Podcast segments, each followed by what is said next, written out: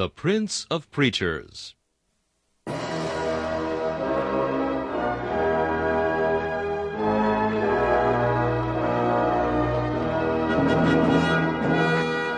Charles Haddon Spurgeon has been called England's greatest contribution to the spread of the gospel in the 19th century.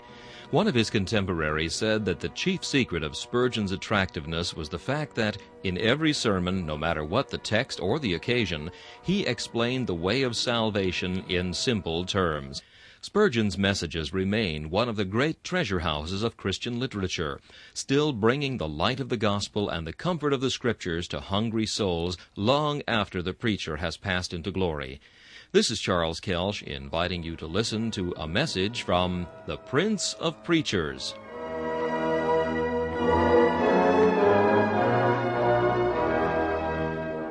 C. H. Spurgeon preached this message on July 13, 1862, at the Metropolitan Tabernacle. It is entitled Faith and Repentance Inseparable. The text is Mark chapter 1 and verse 15. Repent ye and believe the gospel. Our Lord Jesus Christ commences his ministry by announcing its leading commands. He cometh up from the wilderness newly anointed, like the bridegroom from his chamber. His love notes are repentance and faith. He cometh forth fully prepared for his office, having been in the desert, tempted in all points like as we are, yet without sin.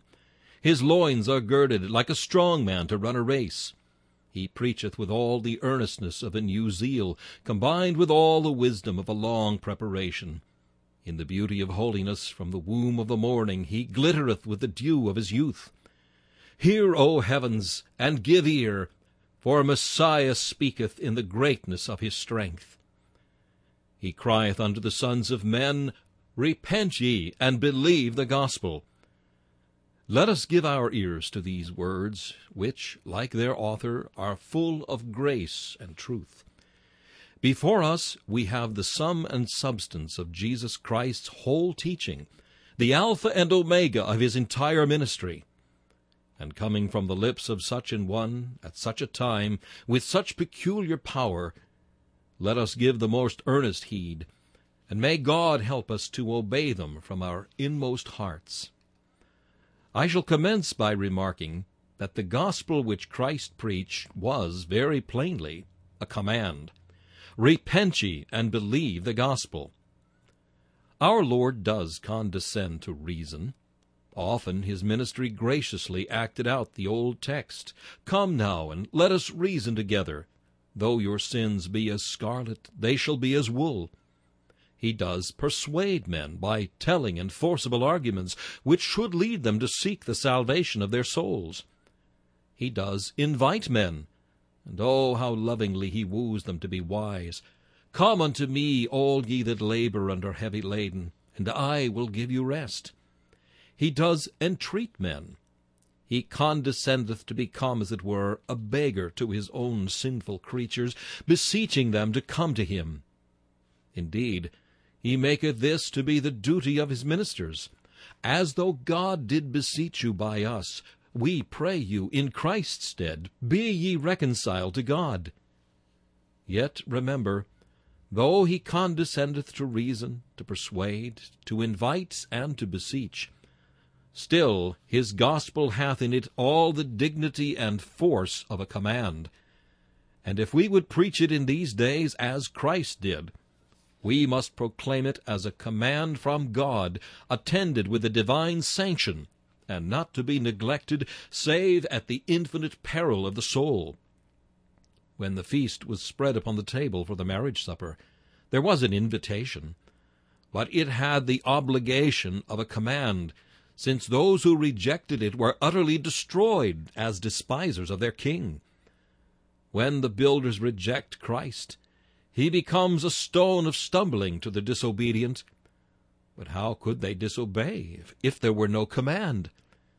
The gospel contemplates, I say, invitations, entreaties, and beseechings, but it also takes the higher ground of authority. Repent ye is as much a command of God as thou shalt not steal. Believe on the Lord Jesus Christ has as fully a divine authority as thou shalt love the Lord thy God with all thy heart, with all thy soul, and with all thy strength. Think not, O men, that the gospel is a thing left to your option to choose it or not. Dream not, O sinners, that ye may despise the word from heaven, and incur no guilt. Think not that ye may neglect it, and no ill consequences shall follow. It is just this neglect and despising of yours which shall fill up the measure of your iniquity. It is this concerning which we cry aloud, How shall we escape if we neglect so great salvation? God commands you to repent. The same God before whom Sinai was moved and was altogether on a smoke, that same God who proclaimed the law with the sound of trumpet, with lightnings and with thunders, speaketh to us more gently, but still as divinely, through his only begotten Son, when he saith to us, Repent ye, and believe the gospel. Why is this, dear friends? Why has the Lord made it a command to us to believe in Christ? There is a blessed reason. Many souls would never venture to believe at all if it were not made penal to refuse to do so. For this is the difficulty with many awakened sinners. May I believe? Have I a right to believe? Am I permitted to trust Christ? Now this question is put aside once for all, and should never irritate a broken heart again. You are commanded by God to do it, and therefore you may do it. Every creature under heaven is commanded to believe in the Lord Jesus, and to bow the knee at his name. Every creature, wherever the gospel comes, wherever the truth is preached, is commanded there and then to believe the gospel. And it is put in that shape, I say, lest any conscience stricken sinner should question whether he may do it. Surely you may do what God commands you to do. You may throw this in the devil's teeth. I may do it.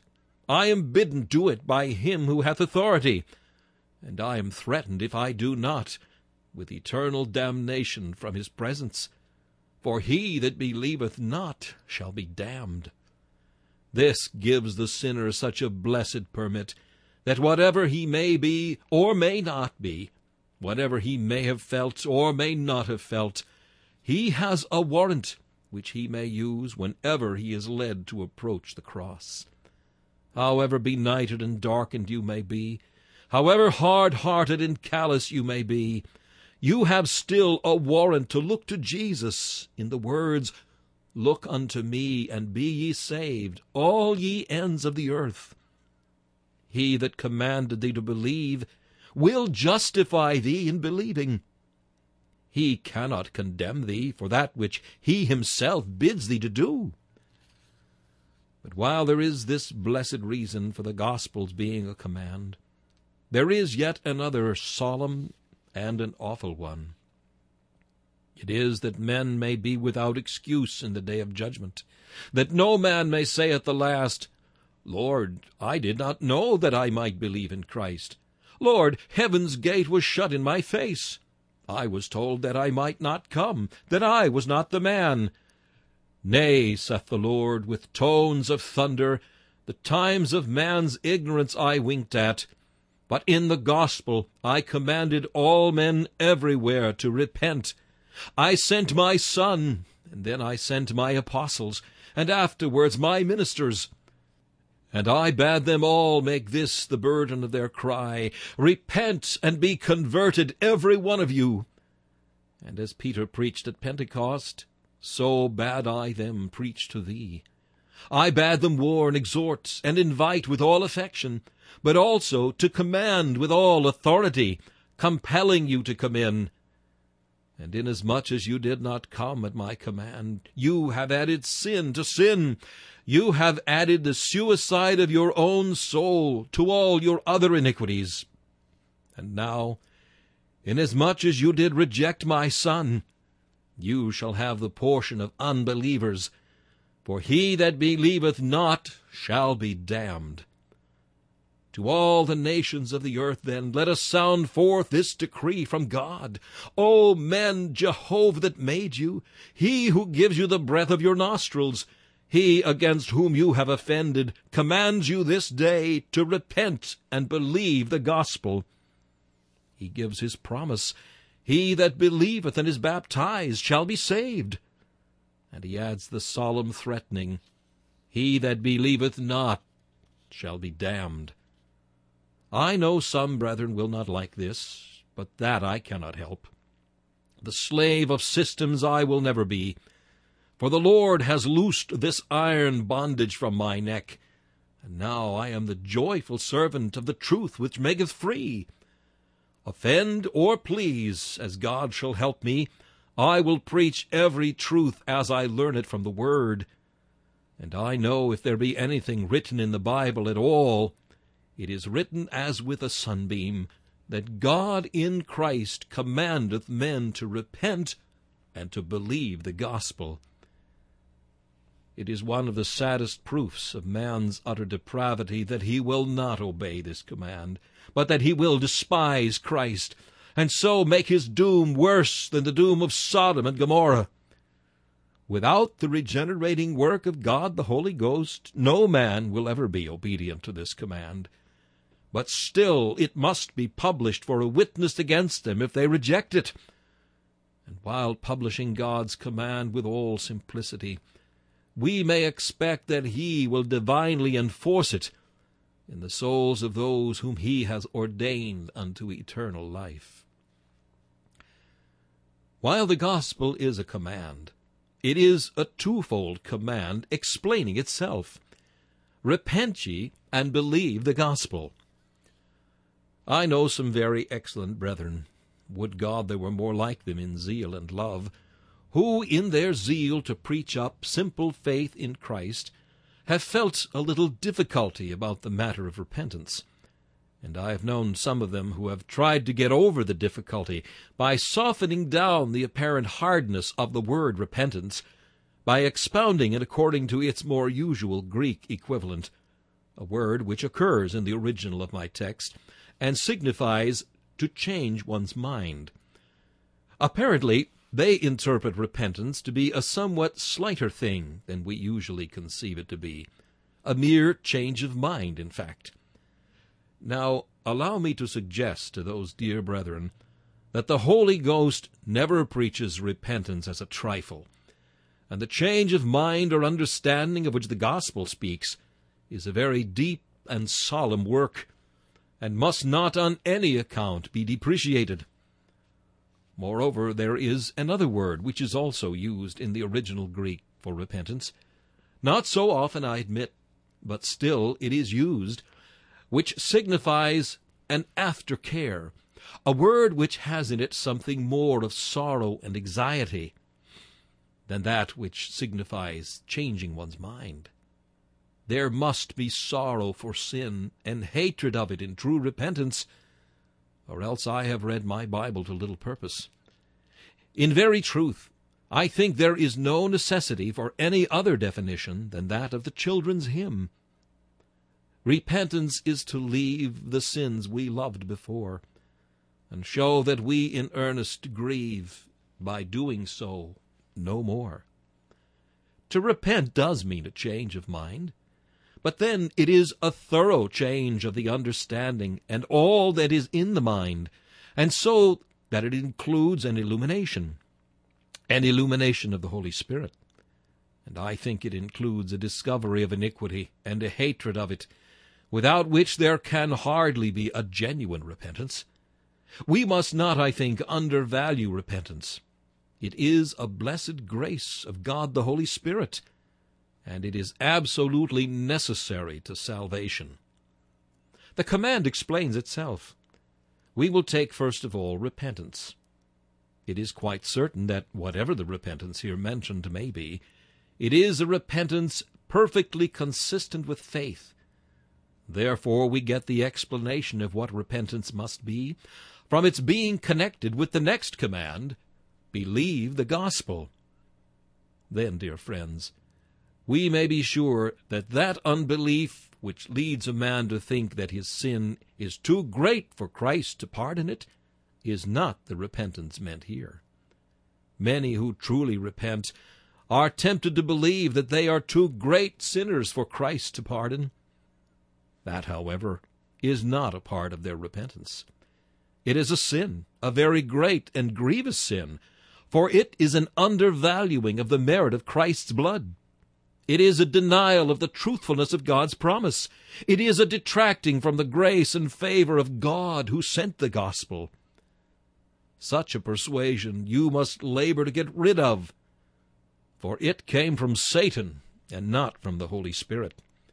God the Holy Ghost never did teach a man that his sins were too great to be forgiven, for that would be to make God the Holy Spirit to teach a lie.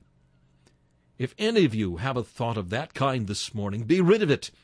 It cometh from the powers of darkness, and not from the Holy Ghost. And if some of you are troubled because you were never haunted by that fear, be glad instead of being troubled. He can save you. Be you as black as hell, he can save you. And it is a wicked falsehood and a high insult against the majesty of divine love when you are tempted to believe that you are past the mercy of God.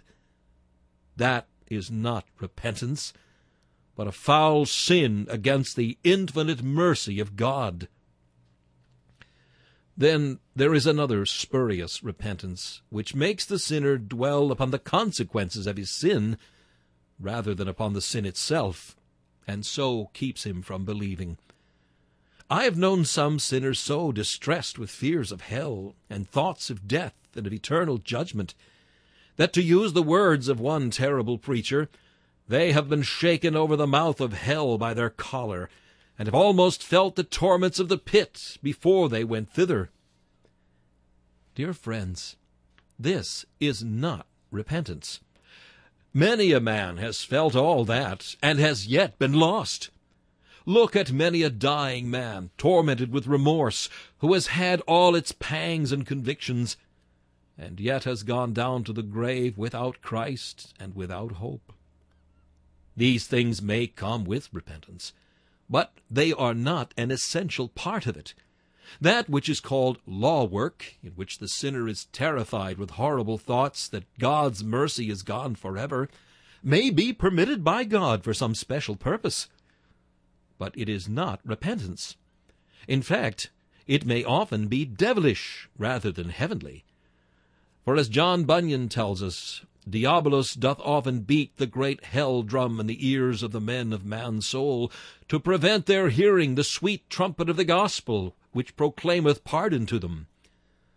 I tell thee, sinner, any repentance that keeps thee from believing in Christ is a repentance that needs to be repented of. Any repentance that makes thee think Christ will not save thee goes beyond the truth and against the truth, and the sooner thou art rid of it, the better. God deliver thee from it, for the repentance that will save thee is quite consistent with faith in Christ. There is again a false repentance which leads men to hardness of heart and despair. We have known some seared as with a hot iron by burning remorse. They have said, Oh, I have done much evil. There is no hope for me. I will not hear the word any more. If they hear it, it is nothing to them. Their hearts are as hard as adamant.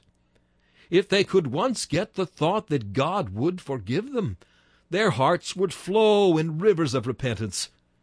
But no, they feel a kind of regret that they did wrong, but yet they go on in it all the same, feeling that there is no hope, and that they may as well continue to live as they were wont to do, and get the pleasures of sin, since they cannot, as they think, have the pleasures of grace. Now that is no repentance. It is a fire which hardens, not the Lord's fire which melts. It may be a hammer, but it is a hammer used to knit the particles of your soul together, and not to break the heart. If, dear friends, you have never been the subject of these terrors, do not desire them. Thank God if you've been brought to Jesus anyhow, but long not for needless horrors.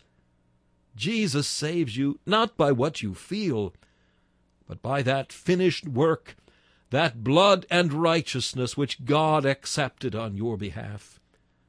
Do remember that no repentance is worth the having which is not perfectly consistent with faith in Christ. An old saint on his sick bed once used this remarkable expression Lord, sink me low as hell in repentance, but, and here is the beauty of it, lift me high as heaven in faith. Now, the repentance that sinks a man low as hell is of no use, except there is the faith also that lifts him high as heaven and the two are perfectly consistent the one with the other. A man may loathe and detest himself, and all the while he may know that Christ is able to save, and has saved him. In fact, this is how true Christians live. They repent as bitterly for sin as if they knew they should be damned for it. But they rejoice as much in Christ as if sin were nothing at all, Oh, how blessed it is to know where these two lines meet the stripping of repentance and the clothing of faith. The repentance that ejects sin as an evil tenant, and the faith which admits Christ to be the sole master of the heart. The repentance which purges the soul from dead works, and the faith that fills the soul with living works. The repentance which pulls down, and the faith which builds up the repentance that scatters stones, and the faith which puts stones together, the repentance which ordains a time to weep, and the faith that gives a time to dance. These two things together make up the work of grace within, whereby men's souls are saved.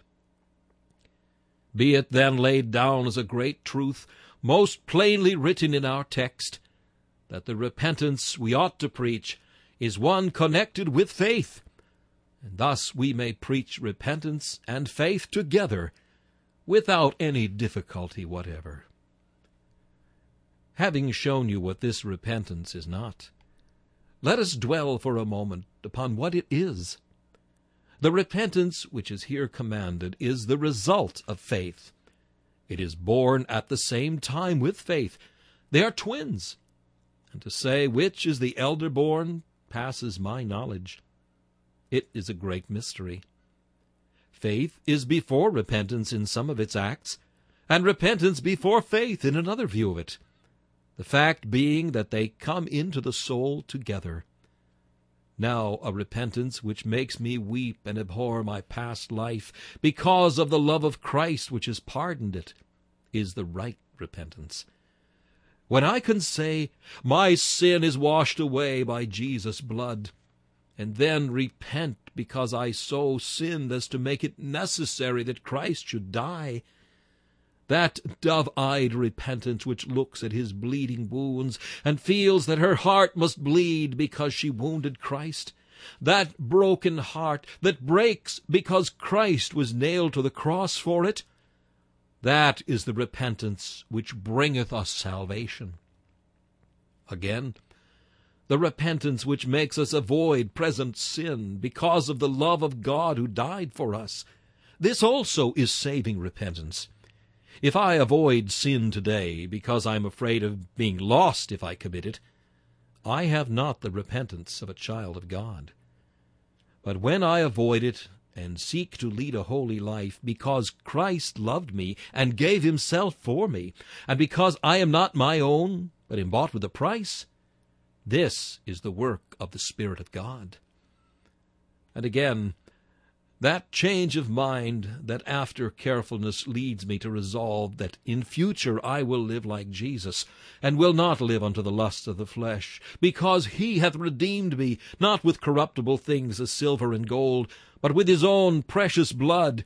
That is the repentance which will save me, and the repentance which he asks of me. O ye nations of the earth, He asks not the repentance of Mount Sinai, while you do fear and shake, because his lightnings are abroad. But he asks you to weep and wail because of him, to look on him whom you have pierced, and to mourn for him as a man mourneth for his only son.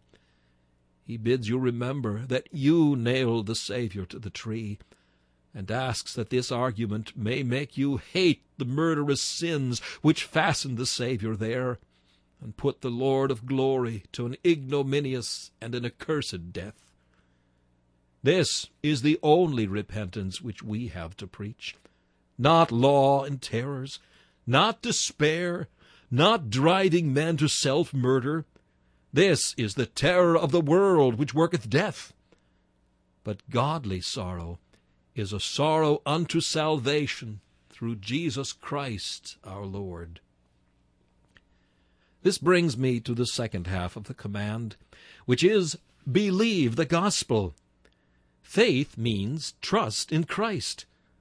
Now I must again remark that some have preached this trust in Christ so well and so fully that I can but admire their faithfulness and bless God for them. Yet there is a difficulty and a danger. It may be that in preaching simple trust in Christ as being the way of salvation, they may omit to remind the sinner that no faith can be genuine but such as is perfectly consistent with repentance for past sin. For my text seems to me to put it thus No repentance is true, but that which consorts with faith. No faith is true, but that which is linked with a hearty and sincere repentance on account of past sin. So then, dear friends, those people who have a faith which allows them to think lightly of past sin have the faith of devils and not the faith of God's elect. Those who say, Oh, as for the past, that is nothing. Jesus Christ has washed all that away and can talk about all the crimes of their youth and the iniquities of their riper years as if they were mere trifles, and never think of shedding a tear, never feel their souls ready to burst because they should have been such great offenders. Such men who can trifle with the past, and even fight their battles over again when their passions are too cold for new rebellions, I say that such who think sin a trifle and have never sorrowed on account of it may know that their faith is not genuine. Such men as have a faith which allows them to live carelessly in the present, who say, Well, I am saved by a simple faith, and then sit on the ale bench with the drunkard, or stand at the bar with the spirit drinker, or go into worldly company and enjoy the carnal pleasures and the lusts of the flesh, such men are liars they have not the faith which will save the soul. They have a deceitful hypocrisy. They have not the faith which will bring them to heaven. And then there be some other people who have a faith which leads them to no hatred of sin. They do not look upon sin in others with any kind of shame. Oh, it is true they would not do as others do. But then they can laugh at what others commit.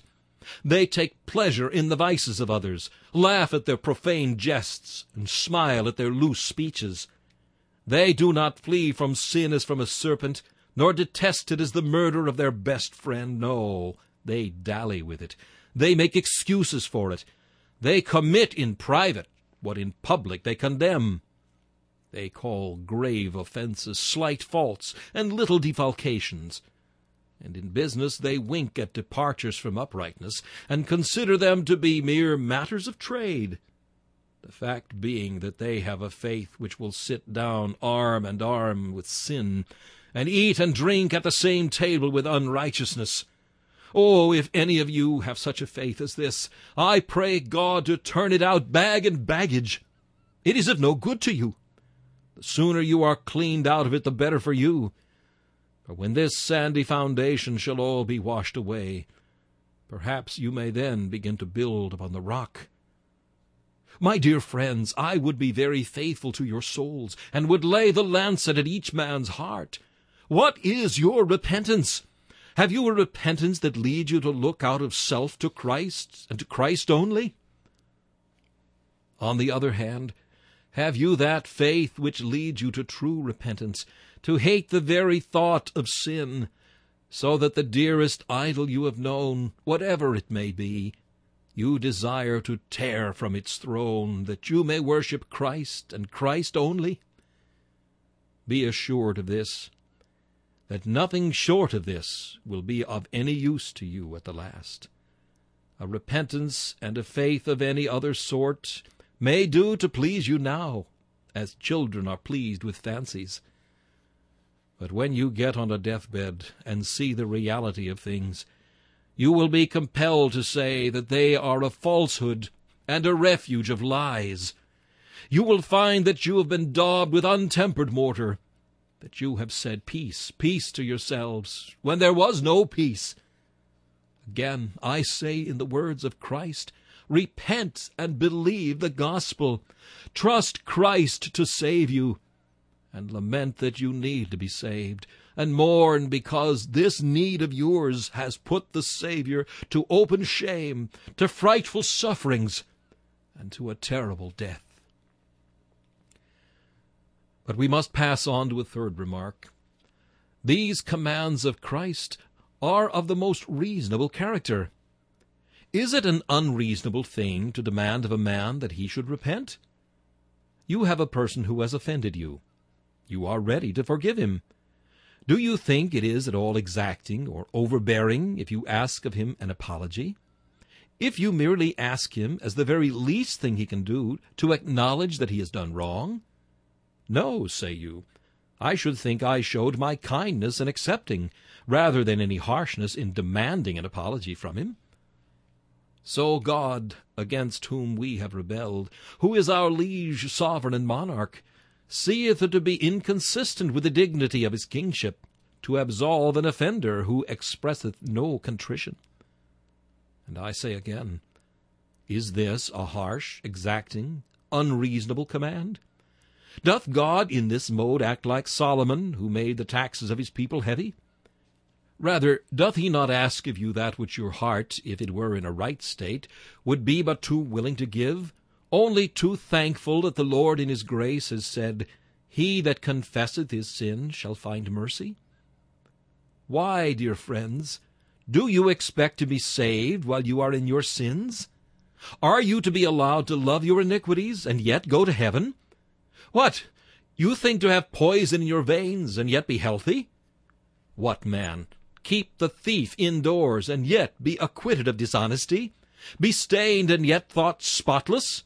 Harbor the disease and yet be in health? Ridiculous! Absurd! Repentance is founded on the necessity of things. The demand for a change of heart is absolutely necessary. It is but a reasonable service. Oh, that men were reasonable, and they would repent. It is because they are not reasonable that it needs the Holy Spirit to teach their reason right reason before they will repent and believe the gospel. And then again, believing. Is that an unreasonable thing to ask of you? For a creature to believe its Creator is but a duty.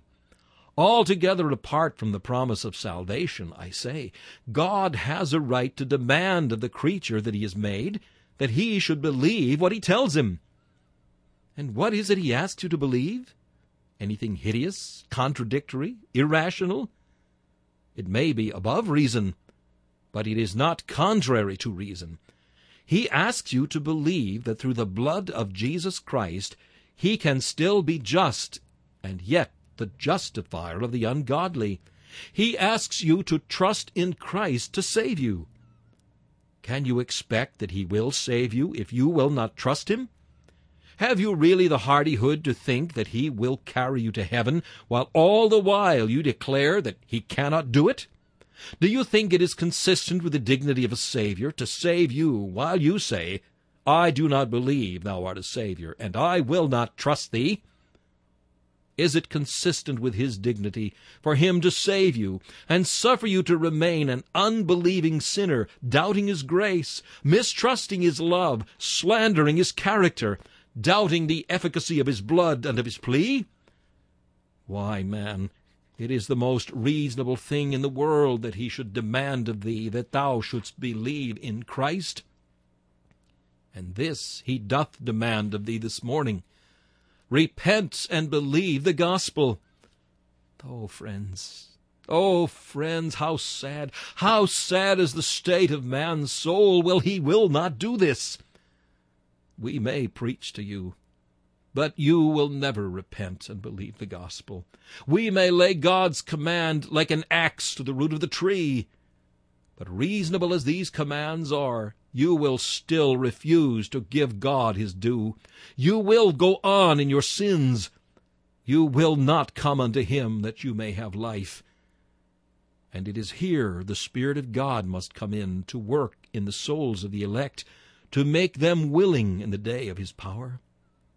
But oh, in God's name I warn you, that if after hearing this command you do, as I know you will do, without his Spirit, continue to refuse obedience to so reasonable a gospel, you shall find at the last it shall be more tolerable for Sodom and Gomorrah than for you. For had the things which are preached in London been proclaimed in Sodom and Gomorrah, they would have repented long ago in sackcloth and ashes. Woe unto you, inhabitants of London! Woe unto you, subjects of the British Empire! For if the truths which have been declared in your streets had been preached to Tyre and Sidon, they would have continued even unto this day. But still, to pass on, I have yet a fourth remark to make, and that is, this is a command which demands immediate obedience. I do not know how it is, let us preach as we may, we cannot lead others to think that there is any great alarm, that there is any reason why they should think about their souls now.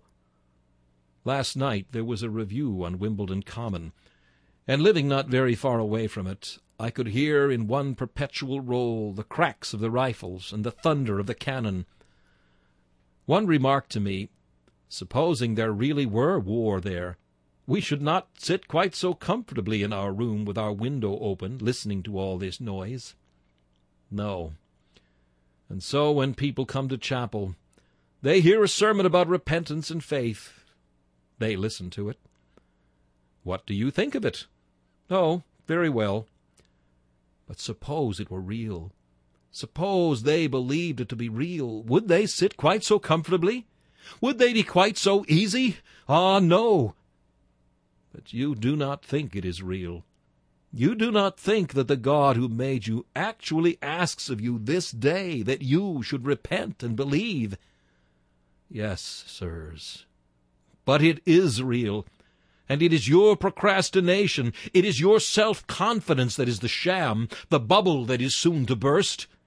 God's demand is the solemn reality, and if you could but hear it as it should be heard, you would escape for your lives and flee for refuge to the hope that is set before you in the gospel, and you would do this today. This is the command of Christ, I say. Today, today is God's time. Today, if you will hear his voice, harden not your heart as in the provocation. Today the gospel always cries, for if it tolerated sin a single day, it would be an unholy gospel. If the gospel told men to repent of sin tomorrow, it would give them an allowance to continue in it today, and that would indeed be to pander to men's lusts. But the gospel makes a clean sweep of sin, and demands of man that he should throw down the weapons of his rebellion now. Down with the man, every one of them! Down, sir! Down with them, and down with them now! You must not keep one of them. Throw them down at once. The gospel challengeth him that he believe in Jesus now. So long as thou continuest in unbelief, thou continuest in sin, and art increasing thy sin. And to give thee leave to be an unbeliever for an hour were to pander to thy lusts. Therefore it demandeth of thee faith, and faith now, for this is God's time and the time which holiness must demand of a sinner. Besides, sinner, it is thy time. This is the only time that thou canst call thine own. Tomorrow? Is there such a thing? In what calendar is it written, save in the almanac of the fool? Tomorrow? Oh, how thou hast ruined multitudes! Tomorrow, say men. Like the hind wheel of a chariot, they are always near to the front wheel, always near to their duty. They still go on and on, but never get one whit the nearer. For travel as they may, tomorrow is still a little beyond them, but a little. And so they never come to Christ at all. This is how they speak, as an ancient poet said, I will tomorrow, that I will, I will be sure to do it. Tomorrow comes, tomorrow goes, and still thou art to do it. Thus then repentance is deferred from one day to another, until the day of death is one, and judgment is the other. O sons of men, always to be blessed, to be obedient, but never obedient. When will ye learn to be wise? This is your only time. It is God's time, and this is the best time. You will never find it easier to repent than now. You will never find it easier to believe than now. It is impossible now, except the Spirit of God be with you. It will be as impossible tomorrow. But if now you would believe and repent, the Spirit of God is in the gospel which I preach. And while I cry to thee in God's name, Repent and believe, he that bade me command you thus to do gives power with the command, that even as Christ spake to the waves and said, Be still, and they were still, and to the winds, Be calm, and they were quiet. So when we speak to your proud heart, it yields, because of the grace that accompanies the word, and you repent and believe the gospel. So may it be. And may the message of this morning gather out the elect and make them willing in the day of God's power.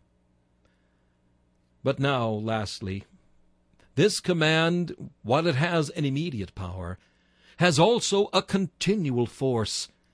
Repent ye and believe the gospel is advice to the young beginner, and it is advice to the old gray-headed Christian. For this is our life all the way through. Repent ye and believe the gospel. St. Anselm, who was a saint, and that is more than many of them were who were called so, St. Anselm once cried out, O sinner that I have been, I will spend all the rest of my life in repenting of my whole life.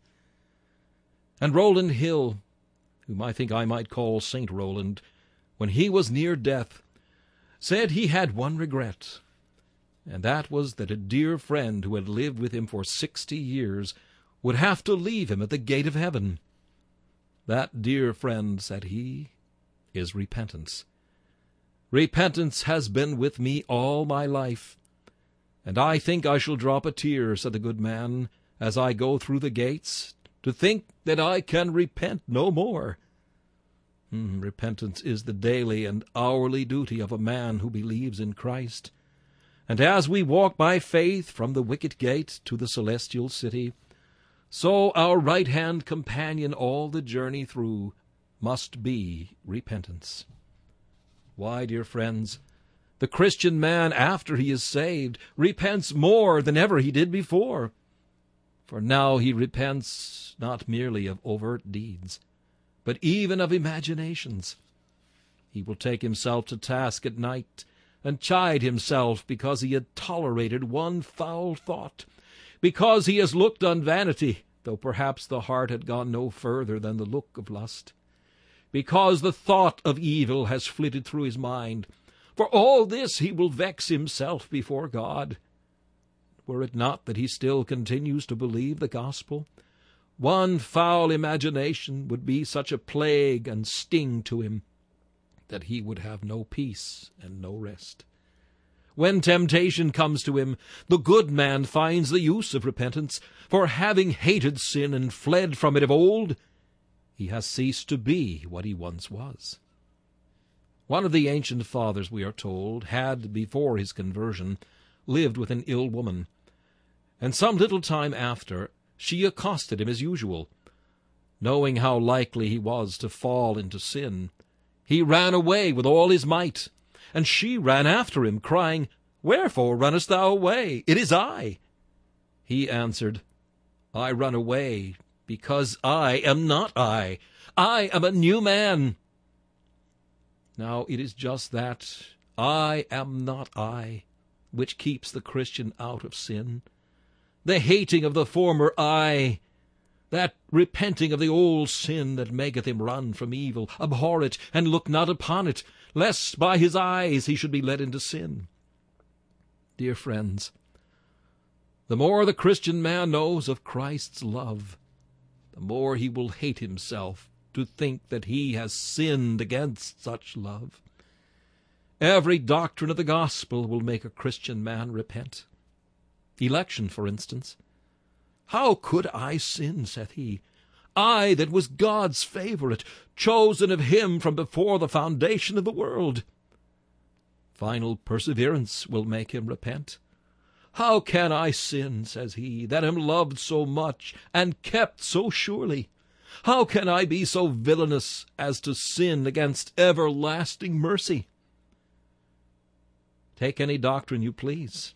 The Christian will make it a fount for sacred woe.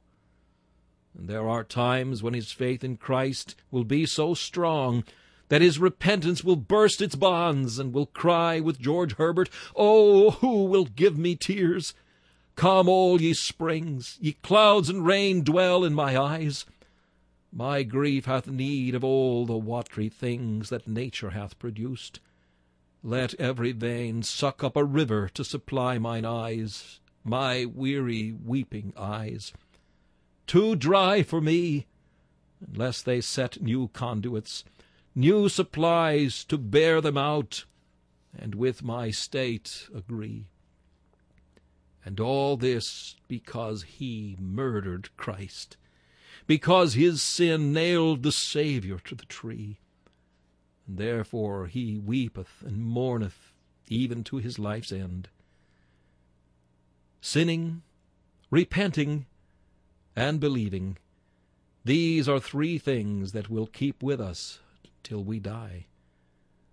Sinning will stop at the river Jordan. Repentance will die triumphing over the dead body of sin. And faith itself, though perhaps it may cross the stream, will cease to be so needful as it has been here.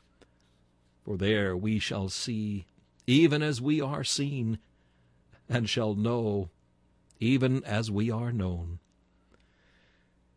I send you away when I have once again solemnly declared my Master's will to you this morning. Repent ye and believe the gospel. Here are some of you come from foreign countries, and many of you are from our provincial towns in England. You came here perhaps to hear the preacher of whom many a strange thing has been said. Well and good. And may stranger things still be said, if they will but bring men under the sound of the word, that they may be blessed. Now this I have to say to you this morning. In that great day, when a congregation ten thousand times larger than this shall be assembled, and on the great white throne the judge shall sit, there will not be a man, or woman, or child who is here this morning able to make excuse and say, I did not hear the gospel. I did not know what I must do to be saved. You have heard it. Repent ye and believe the gospel. That is, trust Christ. Believe that he is able and willing to save you. There is something better. In that great day, I say, there will be some of you present Oh, let us hope, all of us, who will be able to say, Thank God that ever I yielded up the weapons of my proud rebellion by repentance. Thank God that I looked to Christ, and took him to be my Saviour from first to last. For here am I, a monument of grace, a sinner saved by blood, to praise him while time and eternity shall last. God grant that we may meet each other at the last with joy and not with grief. I will be a swift witness against you to condemn you if you believe not this gospel. But if you repent and believe, then we shall praise that grace which turned our hearts, and so gave us the repentance which led us to trust Christ, and the faith which is the effectual gift of the Holy Spirit. What shall I more say unto you? Wherefore, wherefore will you reject this? If I have spoken to you of fables, fictions, of dreams, then turn on your heel and reject my discourse. If I have spoken in my own name, who am I that you should care one whit for me? But if I have preached that which Christ preached, repent ye and believe the gospel. I charge you by the living God. I charge you by the world's Redeemer. I charge you by the cross of Calvary and by the blood which stained the dust at Golgotha. Obey this divine message and you shall have eternal life. But refuse it, and on your own heads be your blood for ever and ever. This message, Faith and Repentance Inseparable, was preached by Charles Haddon Spurgeon on July 13th, 1862. This is Charles Kelsch inviting you to join me again for another message from the Prince of Preachers.